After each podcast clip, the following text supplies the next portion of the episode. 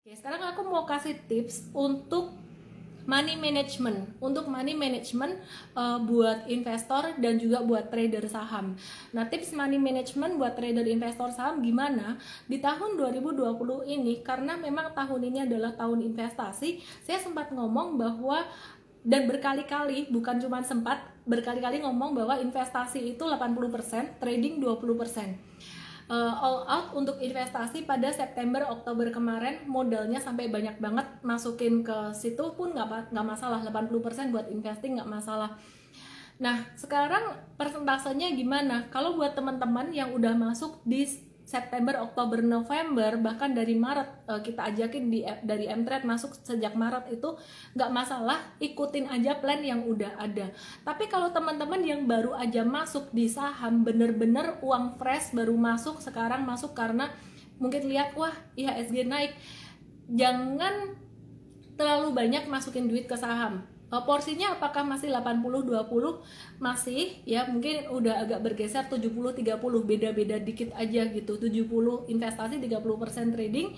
Tapi nominalnya jangan terlalu digaspol. Kalau dulu eh, I H S G lagi masih di bulan Maret, eh, September, kemudian Oktober, itu masih diskon-diskonnya, teman-teman bisa masukin, istilah kata mungkin ya, mungkin Anda punya modal seratus juta, Anda boleh masukin segitu buat investasi, delapan puluh juta, trading dua puluh juta. Tapi sekarang mungkin agak-agak dikurangin, eh, mungkin sekitaran modalnya tujuh puluh delapan puluhan juta. Nah, itu analogi aja, modal Anda berapa saya nggak tahu gitu, mungkin modal Anda satu M, kalau dulu berencana satu M, gaspol. Eh, sekarang mungkin kalau baru pertama kali masuk, masukinnya sekitar enam ratus sampai tujuh ratus juta aja, bagi delapan puluh persen investing, dua puluh persen trading. Nah, teman-teman yang nanya kalau saham-saham investing sekarang sisa apa aja gitu. Kalau saham-saham yang investing sekarang sisa G G R M, H M S P. Jadi kalau dua hari ini dikasih diskon, dikasih diskon ini Uh, sangat bagus sekali gitu. Hari ini ada diskon karena ada sentimen uh, S K M dan juga S P M-nya naik, sigaret, kretek mesin, dan juga Uh, untuk yang satunya S P M naik, S K T nggak naik ya. Itu bagus banget, justru jangan jangan kesel sama Ibu Sri Mulyani ya. Jadi itu thank you banget buat si Ibu Sri Mulyani, uh, jadi ada kesempatan. Nah, itu tadi tipsnya ya teman-teman, kalau untuk uh, money management.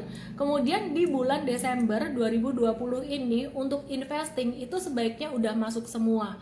Kenapa? Karena di tahun dua ribu dua puluh satu nanti di Januari itu bakalan saham-saham semuanya udah mahal ya. Jadi saham-saham semuanya udah mahal secara valuasi dan juga secara harga gitu.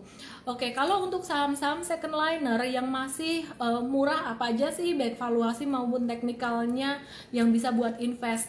Nah, tips untuk money management investasi. Jika Anda memilih saham second liner buat investing, jangan sebanyak untuk uh, trade, jangan sebanyak saham-saham yang yang blue chip ya. Aku kasih contoh. Saham second liner buat investing, misalkan Anda memilih R A L S, Ramayana Lestari Sentosa.